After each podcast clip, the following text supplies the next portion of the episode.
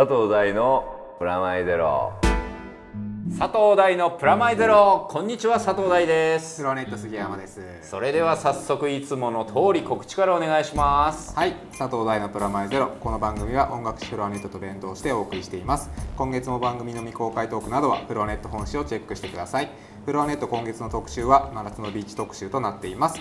フロアネットは1冊300円。本屋さんやレコード屋さんまたはフロアネットのウェブサイトからゲットしてください。よろしくお願いします。はい。というわけで、はい。今月もお送りしますけれども、はい。プラマイゼロ、はい。暑い日が続きますね。そうですね。はい。暑いですね。多分まだこのアップされてるはい。9月の、まあ、頭8月の終わりもきっとまだ暑いと思うんですが、はい。そんな暑い中、はい。今日は暑いゲストをそうですね。無理くり無理くり。あの呼んでですね。呼んでっていうか、僕らが押しかけて、はい。今ここに来て。そうですね。で普段の収録だと、はい。この辺で電車の音がねそうなんですよね。聞こえてるはずだと思うんですが今日はもう聞こえない、今日はえー場所に来てですね。場所で。なわけで今月というか今回のゲストは、はい。えー僕と一緒にですね、はい。えーこの9月の3日にはい。公開に日本でなる、はい。えー鉄拳ブラッド・ベンジェンスのはい。監督であるはい。毛利さんに来ていただきました、こんにちは。こんにちは。毛利でございます。よろしくお願いしますはい、はい。すいません無理くり いいえ、の大丈夫です。休みだったんですけど。あ本当ですか？うん休みだったんだけど出てきました。あありがとうございますすいませんありがとうございますもうね本当にお疲れ様でしたね本いいえ、こ当にちらこそお疲れ様でした。完成しましたねよかったです。完成できて。はい、はい。本当に一一時はどうなるかと。二人とも同じこと言って 僕はもうあの書いた後は見守ることしかできなかったんですけど、はいはいあのまだおすぎさんは見てないんですけど僕これからはいぜひぜひ。はい。僕はもうあの2回はい。あと海外にもね、はい。あのこの放送でもあのコミコンの話とか、ね主の話をちょっとお伝えしたんですけれども、いや海外も含めて宣伝が始まってとりあえず僕らがやった経緯みたいなところをちょっとあの改めて毛利さんと話したいなと思うんですけど、はいはい毛利さん自身はええ。もともと鉄拳のスタッフの一人でもあったんですよね。そうですね、えーちょうど鉄拳5とかですかね、はいはい。プレイステーションとかの頃ですかね、あの頃ぐらいからナムバンダイナムコさんと一緒にやらせてもらって、56で今回の劇場版という形ですね。はい。はい。森さん自身はもともとその CG のディレクターとしてレジフロに入ってらすか？うですね。どういうきっかけでその CG ディレクターっていうのになった。そうですね。それはあれなんですよ。もともと僕美大出て、はいはい。最初になりたかったのって、えあのいわゆるこう車だったりとか、へあの家電だったりとかあの要はプロダクトデザインってあるじゃないですか。あはいはい。全然違いますね。あっちの方 CAD 的な。そうですね。へえ。であっちのああいう製品作りっていうか、はいはいはい。あっちの方をちょっと目指してたとこあったんですけど、え。ちょうどですねまあかれこれもうあの頃になるともうバブルも弾けたちょうどそのぐらいの年なんですよ。だから車とか家電とか圧倒的な不景気に入っていった。ああなるほど。ででもでもやっぱりなんかデザイン的なことをやりたいなっていうのがあって、ちょっとくるそっち方面はちょっとやめて、まあちょうどその頃あれですねスーパーファミコンとか、はいは多分それぐらいの時代だと思うんですよでなんとなくゲーム会社さんとかも何社かこう盛り上がってたぐらいの時期で、でまあゲーム会社に入りましてで、まあ、そこでまあいろいろデザインやらキャラクターやらそういった作品にまあ携わることができてはいで大体2年ぐらい経ってぐらいからですかねこういわゆるちょっと CG っていうコンピュータグラフィックスって言われるようなああいうあの、まあ、鉄拳でいう鉄拳1とか、うん。ポリゴンっぽいのはいはいが出てくる。はい段ボールみたいなそうところそうですそうです、ええああいうのがちょっとできるような頃になってきて、ええでそこで初めてこう 3D ソフトを触る機会があったんですよ、うん。で触ってみてあ意外とこれ面白いなと、やっぱりこう一から手で描くのとまた違うじゃないですか、うん。3D でなんかこう、うん。ものを作る感覚っていうのが、はでこれはちょっとまた新しいかなっていうのでそれにちょっと興味が湧いて、うん。でそこでなんとなくやってるうちになんとなく映像畑の方に興味を持っていったというまあ、その頃はまあフル CG の映画とかそんなことはまずありえないんですけどね、やっぱりちょいちょいこう CM でちょっと一部こう CG を使ったりとかっていうのが出だした頃であってそこでなんかそこであ CM とかそういう映像系にちょっと行ってみたいっていう気持ちで今デジタルフロンティアというところに所属しているんですけど、そこに移ったって感じですね。へえもともと映画とか例えばアニメーションみたいなものとかを見る方としては好きだったりしたのうわ好きでしたね。しょっちゅう見てましたね。なんかちっちゃい頃で覚えてることとか思えてるものとかってあります？映像とかでですか、はいはい影響を受けたという。やっぱりなんだかんだ言って宮崎駿さんの作品とか「まあナウシカ」とか「ラピュタ」とかあるじゃないですか。ああいうのもろく影響を受けてると思い。ますし高校の頃とかだと「ターミネーター」だったり「ターミナ2」とか「エイリアン」だったりとか特撮特の撮 SF というか。SFVFX 周り。ですね。なんか子供が見てても大人に見せても恥ずかしくないようなアニメーションみたいなのがちょうど僕らの世代の頃から出始めてそうですね。そういう感じしますよね、うん。でゲーム自身も自分たちの年齢とともになんか技術も含めて一緒に成長してきた感じはありますよね,、うん。すね特にファミコンスーファミそうですね。ねプレイステーション。えー今じゃもうとんでもないことできるようになってますからね。そう。昔はこんなチンチクリンななんか、はいそうですよ。これで何なのかよくわかんないぐらいそうのキャラクターがにこう塗ってるそうですね。でで表紙が鳥山先生とかだから、うん。中身が頭の中で鳥山先生のキャラクターにするみたいな。すり替えてるみたいな、ね。動いてるのはもう青い点ですからねそうですね。点だってマリオのひげなんか2ドットとか。そうですよね。でも意外となんとなくわかるんですよね。わかりますよね、なんかきっかけ、まあ、さっき技術的なきっかけは聞きましたけど、ええ。気持ち的な意味での例えばゲームのムービーを作ったとこから映像畑へスライドしていったって感じですか？そうですね。その感じは結構あるかもしれないですね。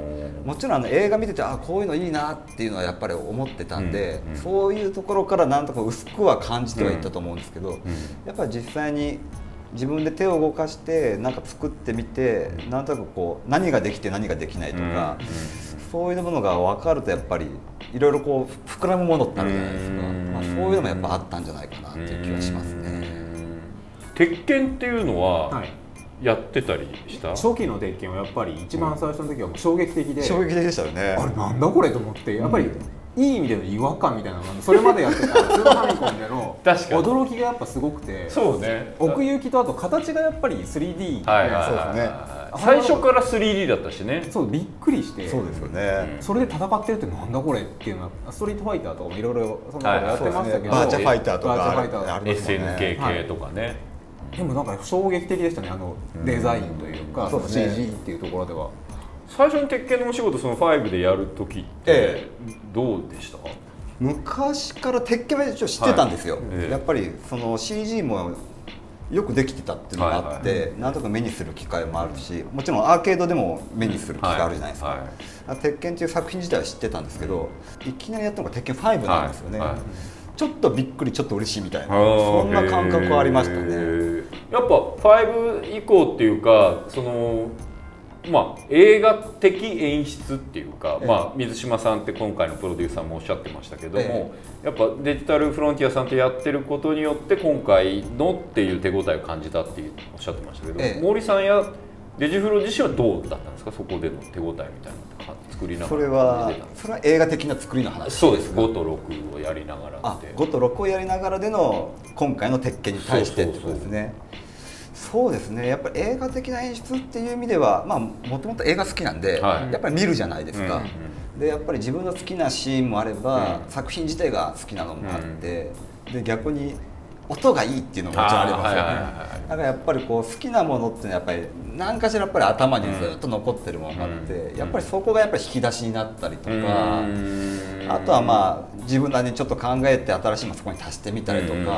まあ、そういったなんか考え方に近いのかなっていう気がしますね。まあ、なんかこういうのが正しいっていう別に僕の中にこうしっかりとしたフォーマットがあるっていうわけじゃなくて、うん。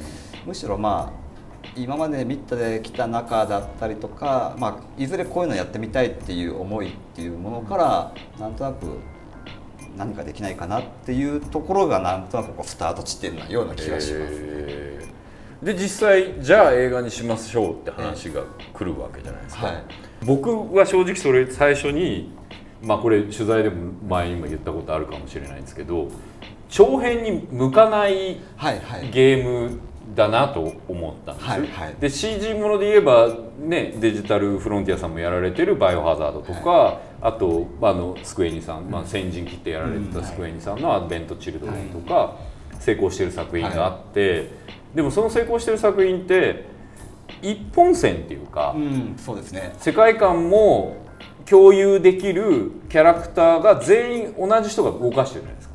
はいはいそうですね。ジルはジルだし、まあ、FF だったら FF のユリだったらユリをみんなが動かしてるわけでそれが鉄拳って違うじゃないですか。違いますね。これどう料理しようも含めて僕は結構もう頭から大変なんじゃないですかっていう感じで、そりゃそうですよね。ええ。みんなお抱えキャラクター持ってますからね。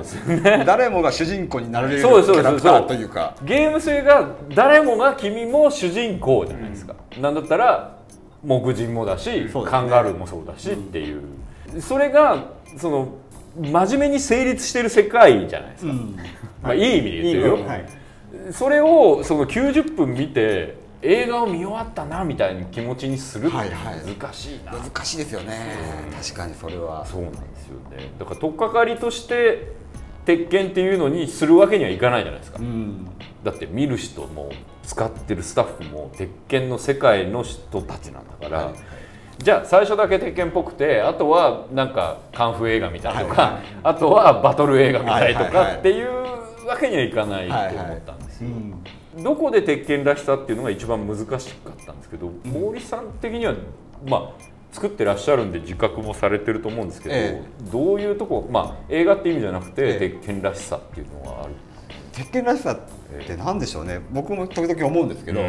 まあ、もちろんこう鉄拳をすごく詳しい方であれば、はあのちょっとこうふざけたエンディングムービーであったり、まあ、あとはオープニングのちょっとクールでかっこいい感じだったりあともちろんキャラクターがたくさんいる。はい、もう今となったら40体50体近くいるのかもしれないですけどそうあのキャラクターの多さもやっぱ鉄拳らしさでもあると思うし、あとは何でしょう。キャラ濃いじゃないですか。はい、濃いですね。だってこんな眉毛の人いないです。よ 数やのね。いや、本当そうですよね。そうですよね。でである意味あとパロディって言いますか、うん。まあなんかこうジャッキー・チェンを模してみたりとはいはいはい。かブルース・リー模してみたりとはいはいはいはい。か男塾模してみたりとはいはいはいかはい。いろんなものをこう持ってきて合わせてはい。面白くしてキャラクターにして遊んでちょうだいっていう。うんあのあの感覚ってやっぱ鉄拳らしはい。いそうですね。感じってある闇鍋みたいな。そんな感じあこれが取れたみたそいうなそうそうそう。キャラランダムで選選択したらすごいので、こんなやつもいるんだっけ？みたいになりますよね。これ意外と使ったことないかもなみたい。なそうそうそう。そうですよね。ある意味鉄拳らしさっていっぱいあるんですけどね、うんまあでもやっぱり、まあ、ここまでまあ有名になったって言ったら変ですけど、大きくなってる作品なんで、まあ、ある程度こうキーになるキャラクターってまあはい。今回はい。出てるじゃないですか、はいやっぱりああいうキャラクターをなんて言うんでしょうそれらしく表現すればやっぱキャ、鉄拳らしさってもちろん出てくると思うし、あとはまあエンディングでやってるちょっと小ネタみたいなものとかをちょっと挟んであげて、でアクションなんかもやっぱり他とちょっとまた違うのはこう地につい地が地に足がついてるっていうか、とんでもないこうアクションって意外とないじゃないですか、はい。そうですね。とんでもない武器はあるんですけど、とんでもない武器あるんですけどリアリティの温度が難しいですね。ね。まあデビル化するとビームももちろん出すんですけど 出しますね。出しちゃうんですけどなんていうの波動拳みたいなやつないじゃないですか、はいはいはい。確かに基本拳と拳、はいはいはいそうですね。うん剣ですね。剣と剣で混じり合う感じはいガチな感じ、はい。って言いながらチェーンソーを使ったり日本刀を使ったりするやつがいたりとでもかそ。れも許せてしまうそうなんですよね。そこがなんか難しいんですけど、はいはいはいでもそこもやっぱり鉄拳らしい戦闘スタイルっていうか、まあアクションシーンなんかはそういうところで鉄拳らしさって多分出していけると思うんですよね。なんかいわゆるそういったちょっとした芝居とかアクションのスタイルだったりとか、はいまあ、いわゆるこのまあ CG のキャラクターなんでもちろん CG 描写もやっぱりうん。スタイルの一つに入るとは思うんですけど、まあ、そういうところをある程度丁寧にやっていけばまあおのずと出てくるものなのかなっていう気がしますよね。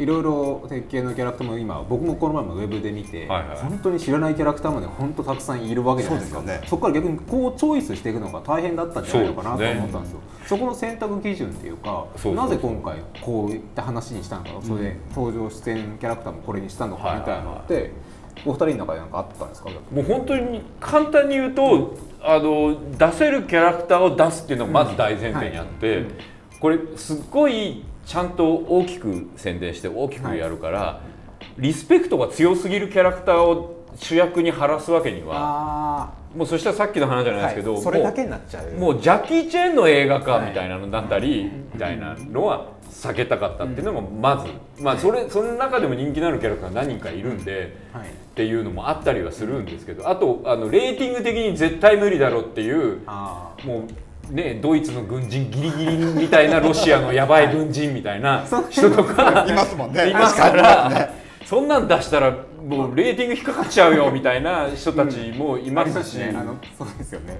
まあそれはさておき、やっぱ代表的なキャラクターとして、その三島クロニクルである三島の,、えーのメインキャラクターたち、はい。三島財閥 G コーポレーションは絶対出そう、はいそこまではもう、ある意味毛利さんたちとも話し合うまでもないぐらいでそうですね。やっぱりこの3人がやっぱ出てないとっていうのはやっぱありますよありねますあります。そこに付随する意味でまああのあんなにいいなっていうのは、こうちょうどいい感じに長い歴史の中ではい。二陣営に分かれていただいた時期を、うんあのドラマの設定にさせていただけたので、まあ、あのこれ一応あの5と6のはい。間はいが一応世界観としての設定なので、そこで使えるっていう意味でもそこまでは決まりかな、そうですね。花も持てますしねそこで。そうです。そうで女同士の戦いも描けるし、で両陣営の説明もしてくれるようなキャラクターになってるんで、そこまではもう前提かなと思って、であと困ったのは、これ前の放送でも言ったかもしれないけど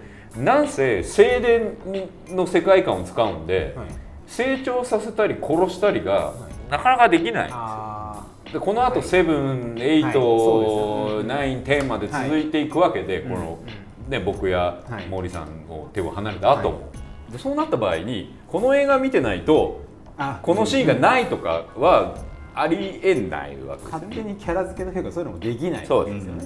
それをやるんだったらもうパラレルにするか、全然あ違のうキャラクターを持ってくるを持ってくるしかない、でそれがまあ実写版のね、いろんなアレンジのやつでは、はい。実写にするんだからでうん。OK だったり、3D じゃないものを 3D にするとか、2D のものを 3D にするであればそこでパラレルですよって、お客さんにエクスキューズできると思うんですけど、まあオリジナルスタッフでって推しにしてるんで。で同じ CG キャラクターでってはいいうことですからね、はい。そう。そこで全く関係ないキャラクターそうですとねしたらあれですもんね関係あるキャラクターがこのわこの話数で死んじゃったみたいな ダメっしょみたいな。あくまでゲームの延長線上。でもある、でも映画として見終わった満腹感も欲しいじゃないですか、はい映画ならではの成長、ね。映画ってやっぱこう1時間半の旅っていうか、うん。成長や変化が、ん。映画ってね1時間半の変化の旅じゃないねですか。でまたゲームに返さないといけないうです。からねそのままあのどうぞってお返ししなきゃいけないんでそれでいくといじれるっていう意味での成長できるっていう意味でこれロボットっていうのはもう絶対主役にしたかった、これはどこまで壊しても直せるし、はい記憶もなんだったら改ざんすればいいし、都合のいいキャラクターでいうとちょっと。扱いやすい。そう扱いやすい、うんで1時間半の間に成長することも、まあ、プログラム的な意味での演出もできるし、でまあこの設計の世界観知らない人にとってみればびっくりすることでもある、まあ、人間のように見えるんで、その人間みたいなのの首ポロっていきなり取れたら、びっくりするじゃないですか。そういう意味でのサプライズももうあの世界観として内包してるキャラクターでもあるんでであとやっぱ両両手チェーンソーとか、はい。ね、パンチ飛ばすとかもう映えがするっていうか、もうスラスターが後ろからバコッと出るとか、まあ、ゲームでやるとちっちゃいキャラクターで、ゲーム 2, キャ2キャラがいるとこででしか見れない。うん。この双方向じゃないですけど。そう。1対1の。で映画だと見せたいとこ見せれるから。おアップにできるんで。うアップできますからね。ね。ギミックも足せますしね、はい。そうですよね。ん。で壊れっぷりとかも含めてやっぱロボットを主役に、主役っていうか主役の一人にはしたいなっていうのが、はい。えーで美少女ロボットっていうのも、まあしかも6人いたんで、うんうん。これはいただきっていうのがあって。あともう一個のシャオに関しては、もう本当に自分が好きだったっていうのもあるんだけど まあ3位でね、そうですよね、はい。でもやっぱり敵の最初からいるキャラクターですそよね。うですね、だからある意味最新型の鉄拳を象徴するキャラクターとしてのアリサと、まあはいはい。あのオールドスクールっていうか、はい。今までを知ってる人のまあうん。キーというかキービジュアルとしてのシャオ。自分が好きじゃないとなかなかできないですよできないですねシャオはやっぱりねやっぱみんな好きだった時期はあるんですよね、一回一回通る一回通るんですよ。もう普遍的うんに鉄拳のそうな中んですよの一つのキャラクターとして、昔からやってることであればシャオ一回扱って、あはいこの女の子ちょっといいかもって思って一回通って、はいその後多分誰かしらに流れてってる。まあ分かる気もします、ビリー行ってみたりとか、まあそれこそアリサ行ったり、まあアスカ行ってみたり。扱ったりでやっぱ古い子だからやっぱりどんどんそうやって持ってかれるじゃないですか、そう新しい。それはかわいそうですもんね。そうそうそうでやっぱりこの映画きっかけにやっぱシャオ人気になってほしいとももちろんありますしたよねね感というか。そう、うん。でそれをあこんな可愛かったっけ？ってっていういう。あの夏休み終わってあ会ったあの同級生が あれ変わってるそうそうそう。可愛くなってねみたいな。あひと夏の体験が終わったんだ。ね終わったんだ。そう。今この放送を聞いてる人たちの今クラスでもみんな怒ってるんだけどあの何夏休みデビュー的な、だからしそうですね。シャオも新デビュー。新デビューですね、はい。ええ本当そうですよ。声優さんもちょっと変わったり、はい。声変わりもしちゃいましたからね。そうです声変わりもしたり。あゲームのとまた違う、はい。そうです。で今後そのキャラクタはーそのまま行ってくれるっていうのも今回、あのナムコのスタッフとも、はい。あのまあ、蜜月の関係で仕事ができたからかなとはい。思いますし、なんせねルーズソックスだったんですよ最初。はい。そうです。一番最初の初はい期の時、なんかちょっとちょっとブリブリブリとした。ブリブリなんかちょっと中学生っぽい。そうなんだったらもうおチャイルディッシュっていうか、はい。うんおキャンな感じなんか最初の時はそんなイメージはありますね、はい。そうですね。だから映画でも前半は頭の中で考えたことが全部口に出るような女の子っていう感じでいるんですけど、はい。それが今回バージョンに成長していくみたいなのをちょっと大人になるそうですそうですね。そうです。あの世間を知るとか、あと自分が思ってた、まあ、思いの人が、その出会えたんだけど思い通りにいかないこともあるのだみたいなことを知るとひと夏の恋的な。そう。そうですね、まあ、だから彼女も彼女なりに成長しているっていうことなんで。すだその成長っていうのもやっと描けるキャラクター2人を、まあ、選ぶことができたかな、ゲームだけだとその成長ってなかなか難しいです難しいまあ格闘ゲーで成長できないですからはい。ね、はい。はい。1対1でしたそうそうなんですよね。だって気がついたら魔王と戦ってるみたいになってるのが、はい。あのシリーズ長えとすごい、あのね。そうですね。もう最近は蘇ったりするようになっちゃったんあで、キャラ。うん。はい。またすごいなっていうところがありますけれども。確かに。それはありますよね。そう。でも思ったんですよ。僕この間ね、ええ。アメコミの、まあ、世界的祭典であるサンディエゴのコミコンってところに、はいはい。今回のプロジェクトで行かせていただいて、でもゲームだしなとか、えアニメっぽいしなで、アメコミの好きな人たちにちょっと親和性遠いんじゃないかなと思ったんですよ。はいはい。でも他のものと違って格闘ゲームってちょっとマーベルとかうん。DC の世界観に近い扱いなんだなっていうのがあのそれぞれの立ってるキャラを愛してる人がいてみたいな。でそれぞれの世界観同士で戦ったり戦わなかったりでスピンアウトの漫画みたいなのがあったり。でアメコミってまあ、ある意味卑怯ですけどついにはエイリアン対プレデターみたいなのを漫画でやってそれが映画になっちゃうみたいな。で最近はそのマーベル VS カプコンみたいなのをやってて、で今度はカプコン VS 鉄拳みたいなのをやっててっていう流れの中にちょうどこれが入ってたんだなっていう感じがあって。なんかある意味最初僕ら話してなかったですけど、原田さんも含め、原田さんって原作というか元を作ってる方がいるんですけど、結構みんな同世代でそうですよね。あのそれこそスピルバーグやトビー・フーパーやサムライミみたいな、はいはいああいう人たちが活躍して、ちょっとヒーローものになりきれないヒーローものみたいな、はい。ダンマンみたいなのとか、キャプテンスーパーマーケットみたいなのをね、撮っててでもその人たちみんな今、うん本物撮ってるじゃないですか。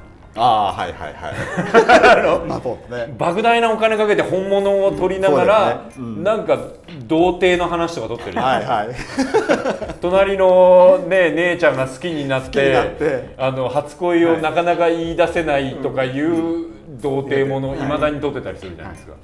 でこの間のあの X メンのねファーストジェネレーションなんかは戻ってなんかあの、若い頃撮るんだったら学園ものみたいな雰囲気になるとか、友情ものになるとか、あのヒーローものにアメリカのヒーローものってなかったのよ昔、友情とか。悩んだりしないんだから、もうとりあえず。最初から完璧人間がふわって出てきて、金持ちとか悪。そう宇宙人とか。アメリカ映画ってそんな感じですよね。そうです絶対自分で解決するみたいな、はい。そんな強い感じありますよね、それがここまあ10年ぐらいで悩んでみたりとか、はいはい。それこそあのスタンリーが、はい。あのファンタスティック4で始めはいた悩むヒーローとか、それこそねバットマンとか。バットマンもあのダークナイトって、はい。あの漫画の方のダークナイトとか、あとあのウォッチメンとか、あの辺からすごくこう複雑な人間関係をアホらしいコスプレの人が行うっていうものの免疫がついてて、あそのタイミングで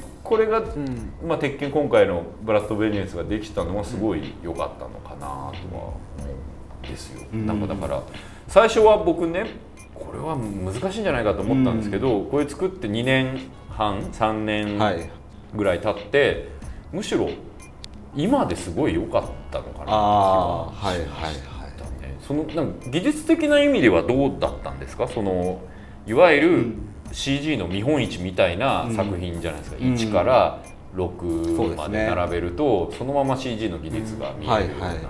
そんな中で90分って作るタイミングとしてはまだもうちょっと早かったみたいなのがあるんですか？こればっかりは難しいですね、例えばもうちょっと後でもちろんうんできると思うし、もうちょっと前でも別に技術的には可能だったとは思うんですよ、技術的な意味ではそういったタイミングっていうのはまあやるかやらないかっていうか、で、まあ、作っていく上でのなんか、まあ、細かいこと、C まあ、フル CG じゃないですか、はいはい。やっぱり作業的なカロリーとかも結構あったりもしますし、で特にこうよりなんか例えば鉄拳キャラクターですけど、はい。まあ、鉄拳キャラクターって結構独特のこう感じっていうか、はい実写ではないんだけどあんまりこう CG キャラクターまでしたキャラキャラした感じでもないっていうか、なんとなくこう日本人が得意とするなんか落としどころの感じってあるじゃないうですね。あのアドベントとかもそうだと思うんですよね、はい。はい。まあ、あれはもうちょっとキャラクターの方に寄ってると思うんですけど、はいはいはい。なんかいわゆるこのリアル系キャラクターっていう CG の中であるジャンルがあるとすると 普通にバイク乗ってヤンキーっぽいことをあの世界観でやりますからね。そうなんですよ。うん。でそのあのこの感じってこうアニメっぽさってちょっと入ってる感じってないですか。この辺のこのビジュアルの感じってこう日本人独特のなんか落としどころのなんか完成形にあるっていうか、あとはまあそこからどんだけまあ表情豊かにしたりとか、うん。まあ、もちろん肌の質感が良くなっていくとか髪の毛きれいになるとかもいいんですけど、どんだけその感情的なところが表現できてやっぱりキャラクターとして魅力な、うん。持てるものが作れるかっていうところが一番最適なところなんだろうなっていうのはあると思うんですよね。なんか今回はまあちょっとそういうところも少しチャレンジできて、はい。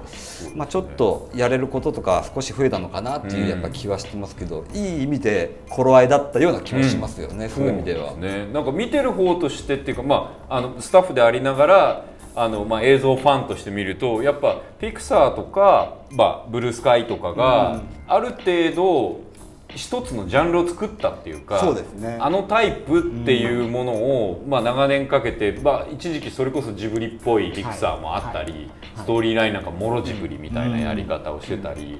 してたラセターさんたちやったり、それのカウンターでそれこそアイスエイジみたいなの作ってるような闘神の冒険みたいなのを彼らがしてある程度もうアメリカ人はこうですみたいなのができたとこだったじゃないですか。でアカデミー的にもその枠作りますみたいになってて、で日本は日本でその実験をずっとしてたと思うんですね、そのいわゆるアニメーション的なリアリティトゥーンシェードにしてみたりとか、その CG でありながら 2D 的な表現みたいな方向にも実験してたし、そうですね。まあ、僕が前関わったフリーダムとかまさにその実験をしてたと思いますし、そのデジタルフロンティアさんは逆に言うとそのそういう実験も一回してるじゃないですか。そうですね。あのアップルシードとかで。でね。でそれを踏まえた上で今そのゲームムービーの延長線上になってるっていうのが、あの急に映画をモチーフにしてじゃなくて、一旦 2D っていうかトゥーンシェード的な冒険をはいはいはい。してたじゃないですか、ええ。あれ大きかったんじゃないかなって気がするんですよね。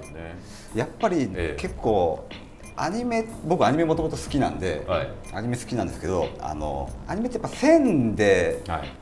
情報を伝える感じってあるじゃないですか、はいでやっぱりもちろん情報もやっぱ整理されますし、でやっぱ記号的な表現とかもやっぱできますし、やっぱちょっと非リアルな感じってあると思うんですよね、なんだろう自分たちとはちょっと違う世界、うん。だけどやっぱり表現としてあの感情豊かに表現されたりとかするんで、感情にももちろんできる、なんかすごくこうとっつきやすい感じってあって、でフル 3D ってやっぱりなんかある種やっぱり形として正しいものとしてはいシミュレーションされたものがやっぱ出てくるんで、重力的に。そうですね。で特にこう線で表現するっていうのは面で表現する感じってあるじゃないですかやっぱり。なるほどなるほど。やっぱりこうもうちょっと生に近いというか、やっぱりリアルの世界にやっぱちょっとはい。近いんですよね、でまあ、ある意味こうピクサーみたいにああいうデフォルメされて、ちょっとオーバーな動きとか、はいでこう記号的なこうむにゃってしたこう、顔の表現だったりとか。ウォルト的なそうですね。ね。うん。ああいうのってやっぱりすごく向いてると思うんですよ、うんうんうんうん。で逆にこうリアルチックな作りってやっぱ結構やっぱ向いてない感じってやっぱ向いてないですよね。3D ってあって。汗たらみたいな。のそう無理なんですよね、はいはいはがいあと車線入れるとかね。あのベンジャミン・バトンぐらいまで行っちゃうとああもうすっげえじゃんこれって思っちゃうんですけど。はいはいはいはい。あっこまで行けば話は別なんですけど、はいはい。やっぱりそこではないところのリアルさをなんか目指し出すと、なかなかこうラインが難しいというか。難しいですよね。だから今まで日本の、まあ、リアル系 3DCG 映画って何本かありましたけどやっぱ実写畑の人がええ。カメラアングル決めたりライティング決めたりすることが多くて、実写の延長線上でぶっ飛んだことだったと思うんですけど、今回ってそのコンテもそうですしあのちょっと 2D アニメーシそうですね。ョンのアニメ的な感じを意識してますよね。そうですね、ええレイアウトっていうかあの絶対やっちゃいけない場所にカメラがあったりすると思うんですよ、アニメだったら普通の場所なんだけど、実写だったらここにカメラ置かないって場所にあったりとか置けないような場所。置けない場所、うん。むしろまあそれが CG の良さだったりするんですよね、うん。そうです置けないところに持っていけますし、はいはい、そうなんですよ。それがなかなか実写畑から CG に入ってる人だと、うんやっぱりこの位置に置いちゃったりするじゃないですか。はいはいはい。わかります？言わかりってる普通カメラこことこことこことここにセッティングしてそう。なんです、そうなんやですんね。だからセットを 3D で組んでるがゆえに CAD 的さっきの話じゃないですけど、はい CAD 的世界観でカメラを置いちゃったり。そうですね。だから押井さん的な広角の使い方みたいなのってあれ嘘なん？です嘘ですもんね。でもいいですね。いいじゃないですか、あれ実写っぽいだけであって、うん。実写であれ本当にあの広角レンズであれ撮れなくて、撮れないですもんね、うん。消失点もあれおかしいあの おかしいね。おかしいんだけど、なんかリアル系って言われてるじゃないですか。そうなんですね、うん、それありますね。あのさじ加減っていうか、まあ、この番組でもよく、はい。そのリアルっていうのとリアリティっていうのは違ったりするっていうところが、そう違うんですよね、ええ。頭の中で描くリアルと、はい。現物見るリアルってまず違いますよね。違いますよね、だからフリーダムで言えば月と地球の距離って、もうほんとちっちゃいんですよ、あそうですね。はい。えあれをあのリアルに 3DCG だからっつって距離感をやっちゃったら 豆みたいなのが見えちゃって、つまんないんですよ。だからもうそこは嘘ついてドンとでかく見えちゃうみたいなのにしちゃうあでもアニメだとそれ許せるっていう。か、はいはい。あのさっきの記号論の話で言うと、汗たらって焦ってる人間に汗が出るんですっていうのを、みんなが容認するけどそうですね。それを 3D でじゃあ立体物として描いた瞬間にねえよってみんながなりますね。何かなって焦ってなる そうそうそうでそれが逆に実写の人の上に 3D でエフェクトで取り込みだったら許せたりするじゃないですか。そうですね。最近で言うとあの「のだめ」のテレビシリーズとかやったりしてたり、だから 3DCG が一番そのどっちにもいけないとこにいてうん。難しいなって感じがしたんですよね。そうなんですよ。だからこんだから今回やってみてやっぱりこの手のやつはやっぱり難しいですよね、なんか自由にできそうなイメージ印象としてはあるんですそうそうそう。好きにできるっていうか。こっち的にはあるんですけど特にあれですよね。やっぱりキャラクターが絡めてやっぱ難しいですよね。だからそれが今回本当に脚本僕はあのあまり意識しないでやらせてもらえたんで苦手だとされてる笑う部分とかそうですね。あの そうですねって言ってましたけど。あのどっちとも言えない気持ちみたいなのとかをこう擬音で逃げた後の2人の会話の部分とか、部屋で2人でくつろぐシーンみたいな、はい。ちょっとしんみりしんみりするシーンとかのねちょっとした描写みたいなところがすごく僕は嬉しかったんですね。ああいうところがなんとか伝わりましたか？伝わり伝わったというか。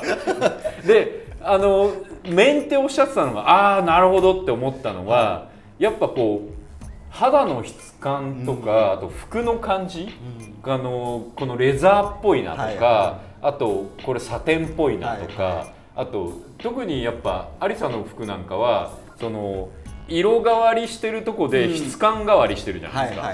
あれはなかなかそのアニメでは絶対できないし、ね。アニメで俯瞰出すのって結構大変ですもんね。無理ですね、だし実写だと失敗するとコスプレになっちゃうじゃないですか。そうですね。あれコスプレになりますね。造形が良くないと、もうもう本当に着ぐるみショーになっちゃう。そうですね、うん。でそれになっちゃうようなキャラクターの最高峰がアリサだと思うんですよ。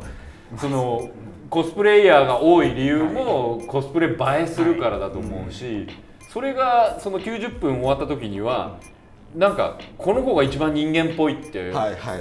ところに行く作戦だったのがあの面としても現れてる。ああ嬉しいですね。そう。だから最後のところで抱えたそのシャオがあの、まあ、アリサを抱きかかえるシーンでの2人のふ肌が触れ合ってる感じの重さとか、その柔らかさとかが見えたんで、これはもう本当に 2D のアニメーションでは絶対できないというか、確かになんとなくそれはちょっと意識したところがあって、やっぱり顔だけだとどうしてもやっぱり無理なんですよね。その感情を伝えるのって。なるほどなるほど。でやっぱり触れ合ったりとか、はいはい結構 CG 的には面倒くさいんですけど、そうですよね。面倒くさいんですけどやっぱり芝居である程度サポートしてあげないと、うんはいはなんとなくそれでちょっと感情伝わるんだったらそっちの方がいいじゃないですか、で特にさっきお話にあったあの抱きかかえてるところとか、はいはいもうなんつうんでしょう。アニメだったらあの別にあれがたとえ止めで書かれてても、はい。なんとなくそこの止めたことでなんか伝わることってあるじゃないですか。温度とか柔らかさそこで想像させる。そうですよね。うん。で CG で止めちゃうと、はい。ただの止まったようになっちゃうんでそうなんですよね。そこがね厄介なんですよねびっくりしますね。だから僕あのアニメの手癖的な感じで、あの円形はい。始まりが結構多かったんです、脚本上、はい。一番苦手だって言われて。あ あの作り込む意味で止まってるっていうのは、はい。サボってるようにしか見えない。絶えず動いてないとまあ変わらそんなにガンガン動く必要はないんですけど、要はアニメみたいにガチコンって止めちゃうと,、えっ、とやっぱ 3D って結構作り込みが結構するじゃないですか、なんか一時停止したみたいな。そうなんですよ。ビタ止めだとあれ？あれ？一時停止した。そうそうなそうなんですよね。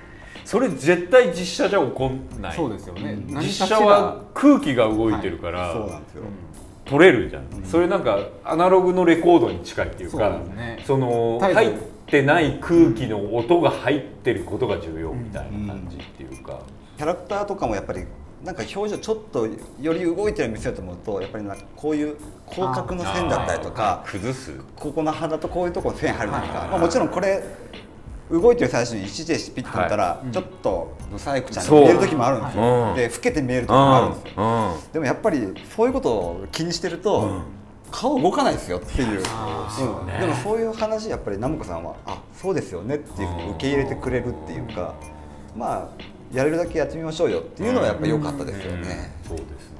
だから本当にね花の穴1個だって大冒険だったのこれはね 2D っていうか漫画の冒険、まあはい。あの江口久志がねあの漫画の女の子の鼻の穴を描いて可愛いってとこまでいけたとか、こう上条敦がほうれい線を描いてもはい可愛いってとこまでいけたとか、そうですね。その感じですよね。そ の実験の感じに近いという近かね。あの結構巌流と前半の方であのプロモーションにも出てる映像なんで皆さんも見れるので言うと頬をぷくっと顔料に怒られてシャオあーやりますね。あのぷくってやるってやりますね。ってシーンがあって、漫画だったらあれもう定番で可愛いの記号なんだけど、人間がやったらもうちょっと月曜ドラマランド的痛さの,、あのそうなんですよ。そう。ダメな俳優がやりそうなことなんですよね。やりそうな演技っていうののこのミドルな感じ、うんミドル。80年代90年代。そう80年代の本当にだからほら月曜ドラマランドとかで松本伊代とかがやってるような、浅野敦子がちょっとそう膨らませ浅野るような。敦子がやってたような演技じゃん、はいトレンディー系。そうトレンディー系のプンプンみたいな演技じゃん、まああれも実写の記号なんですけどそうそうあれも実写の記号当時では記号で今だと今やるとちょっと違う意味今はもっと違う記号で彼らがやってるそれこそ小栗君とかその堀北ちゃんたちがやってる演技があると思うんだけどそれを今 CG3DCG でやっちゃうとこうつまんないんでね。それがこういい感じでこうなんだろう。あの映画としても嘘くさいし、演劇としてはコメディすぎるみたいなところを、昔のあの映画はやってたと思うんですよ。それに近いところまでなんか結果いけたんじゃないちょかなっと大げさぐらいなそう感じの方そう。ですね。がリアルっぽいっていう。そうそうそうそうそうまあ動きも出るんですよね、そっちの方がやっぱり、うんであのまあパンダやあの破壊されるあの痛いコスプレのロボットがいても友情で落ちるみたいなところのさじ加減のところにいけたんじゃないかなうんって気はしますね。まあ本当にある意味まあ最初のデビューという感じなんですけど、今後もぜひ頑張って。はい、ありがとうございます。またぜひぜひお力を貸してもらえると、はい、ぜひぜひまたお仕事させてください、はい。ありがとうございます。ありがとうございました、はい。じゃあ始めましょうか、はい。ミニコーナー LDK ロストドリンクキングのコーナーでございます。あの番組ではおなじみのこのはいコーナーなんですが、今日はゲストの毛利さんにもお手伝いしてもらいます、すいません。よろしくおはいお願いします、願いします。でこれは先月お題になった、はい。あの都市伝説、はい。あの瓶とはい。缶ではどっちが飲み物がうまいんかっていう例のドリンクの一つの疑問を、はい。今日答えてみよう早速はいあの瓶と缶とペットボトル。はい、瓶缶、ペットボトルですね、はい。で今回はあれですか？あの分かるためにコーラをコーラを。はい、用意させていただいたわけですね。これ今目の前にですね123と紙コップがありましてこれまああれですねガキ使でよくやってるやつ を頭の中で想像していたはい。だければ分かると思うんですけどその番号に紙コップで、えー黒い液体シュワッとする黒い液体が入っています、はい。でこれが、えー、一つが瓶。瓶。一つが缶。缶一つがペットボトルはです。い、でこれイメージの話なんですけど、はどれが一番うまいって毛利 さん的には。僕的には瓶缶ペットボトルの順ですかそうですよね、うん。これイメージですけどね。はい。僕もそうなんです。これ都市伝説的にはみんなそう思ってると。思うはい。僕ら全員がそう思ってるってことです。そうですよね、はい、えー皆さんが思ってるのもそうかもしれないんですが、飲み比べてみるというあのバラバラにした123の順番になってるもの。はい、わかりました。はいじゃあこれ2カップずつあるんで、これ準備をおすぎさんと、はい。あのスタッフにやってもらったんで、はい。えー僕と毛利さんは知らない。はい。見てないのですね。はい。これじゃああの順番ずつ飲んでもはい。下は見ないでください。わかり、え下？は見たあー裏ね、裏ははい、裏は見ない。です。はい。じゃあ色は見てもいいんですか？色は見てもいいです。色は見てるね。色はまあ一緒ですねもちろんね。本当に一緒ですね。じゃあまずじゃあ一番の1を一をはい。一つずつちょっと飲んでいただきます。はい、いただきます。うん。まあ、はい。コーラだよね。まあコーラですね。じゃあこれ1番。はい一番。はい、じゃあ今度2二番番。ですね。2番う。うん、まあ。コーラですね。コーラですね。違いありました？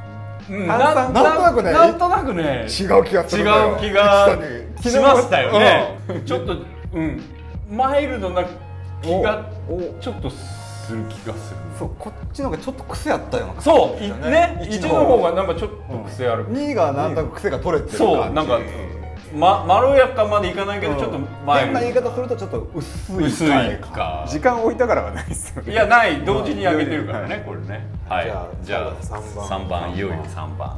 3番。はい。あなるほど。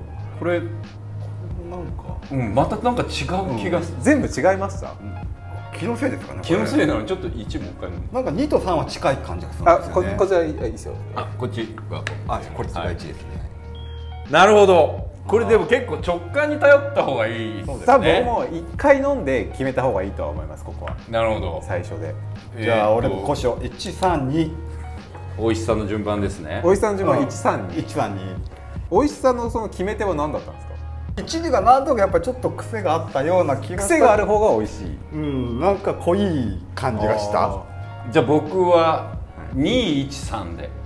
2はねマイルドだった。あそう。2が一番なんかねマイルドでしたね。マイルドだったんですよ、これなんかマイルドってなんか瓶に入ってるやつって、はい。マイルドって印象から逆算しちゃったあ俺2が瓶で。はい。2が瓶で。で1が缶で。はい3がペットボトル。って予想だったんで、はい。1はちょっとなんかパンチあったんで、はい。これ逆の意味で缶なんじゃないかっていう予想。そうですよね。僕も印象的には缶はパンチがあるイメそう。ージがあるんですよ。なんか言い方悪いと1がなんかドクターペッパー寄りっていうあかーなるほどね。なるほどね。そうそう1パンチあるんですよね、うん、2の方がコーラ寄りっていう感じがするんですよ。そうそうそうそうじゃあだ第3から123って印象。1番はあのパンチがあるんで、はい。これは缶なんじゃないかなと、はい。と感もはい含めて、で2番ははい。マイルドだったので、僕なんかこう瓶に入ってる方がマイルドっていう印象があったので、はい。瓶。はい。でまあ消去法でもあるけど似た感じがあったんで、うん。これはペットボトルをうん。3にはい。しました、はい。毛利さんは？はい。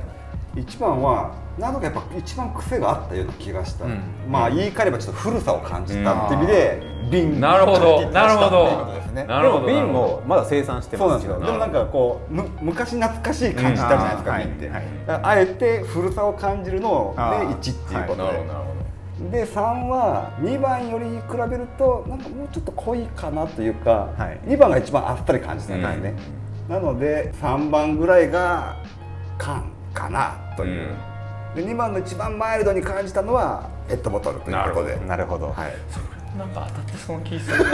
じゃあ正解言いましょうか。はい。はい、あのぜひ聞きたい。はい。じゃあまず、はい。どうしましょうかね。1番からじゃあ123の順番、えーとなるほど。でででいくのね。はい。1番が僕が予想したのが1は缶。はい。ボモリさんはが瓶です瓶。ねはい。1番が瓶です。おお当たってる。もう一番ここで、ここで。そうなんだ。ここでも。ここで俺リタイアだ。う だからもう2人あのが言ってたのはちょっとだから。あでも違いがやっぱありましたもんね一番ね。そうなの。癖があるのが瓶。合ってるんですよ。はい。えでで2番が第3は2番を瓶っていう。でうんそうで。です森さんが2番がペットボトル。ペットボトル。はいその2番が缶です。あここ間違えたんだ。なんだ。缶がマイルドなんですよ。缶がワイルドなん缶がだ。マイルドなんだ。俺もう印象と真逆ね。で3番が、はい。第3がペットボトルって言われてたので、森さんが缶って言われたのがペットボトルです、ああなるほど、でも1の違いをアピールしててよかったですね。ね。うん、一応違いが分かるってことになりましたそうだからこれ番組的にこう視聴者的にもこれ試してみたらいいと思う。そうですね、だから皆さんやってみたら多分それぞれ違うと思います、うん、ただあの本当に瓶と缶は味が違うんだってことが、後味が違うんですそう、ですよね。そうなんです瓶の方がパンチがあんだよ。ちょっとみんなみんな。皆さん飲んでみますか？あるので。うんいやこれねあのー夏休みの終わりにねみんなもやってほしいなと思いますし番組的にはねラジオで何やってんじゃんって話だけど全然絵が見えないところで何をやってるんだっていう話ですけど、でもこうドリンクキングを目指す僕らとしてはですねあの瓶なのか缶なのかペットボトルなのかはこう大問題なでもこれであれなんですかね。瓶美味しい説はどうなんだっていう。いやだから合ってるっちゃ合ってんじゃない？合合ってるっちゃ合ってるんじゃないですか多分冷えてたらパンチがある方がそう。多分刺激強く伝わるんで美味しいと思うんですよ。そう。だから一番違う味だニトさん似てましたもん、そうですよね。そう。ニトさんは似てるっていう印象に2人ともなったっていうのは、やっぱペットボトルと缶は似てて瓶だけ違うんだよ違うっしょ。あ全然わかんない俺えいや瓶だけ全然違う。そう。ね。これこれ瓶だけ違う。これ瓶。あでも缶って結構パンチある気がしますね。ペット薄い。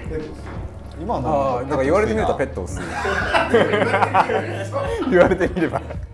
でもねやっぱね瓶が特別だっていうことが分かったのがすごいわ、これやっぱは瓶が。ああれですよね瓶で売ろうってことですよね。そうだから、うん。瓶で飲んだらジュースの味の本質に近づけるってことなんじゃないの？じゃあちなみに瓶ジンジャーエールとかありますよ。飲んでみますか？うん。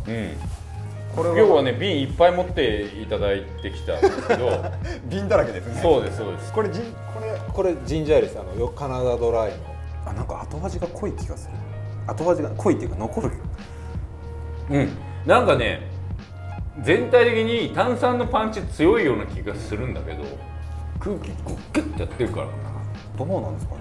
接地面が少ないからじゃないあー空気と。空気との。のだってペットボトルは結構こう半周分でしょ？缶は丸ごと缶自体分だけ空気触れてるし、じゃん。瓶ってものすごいちょっとしか空気ビールとかも分かれますもんね。瓶ビあールとかねね。瓶が圧倒的にやっぱり人気高いんですよね。そうだ。あのやっぱり瓶の良さってきっとそこにあんだね。重いとかさみんなこうネガティブなことばっかり言うじゃん。はい。割れるとか危ないアナログと一緒ですね。味がある。そうそうそう、これあれなのかな？僕らおっさんだからかな？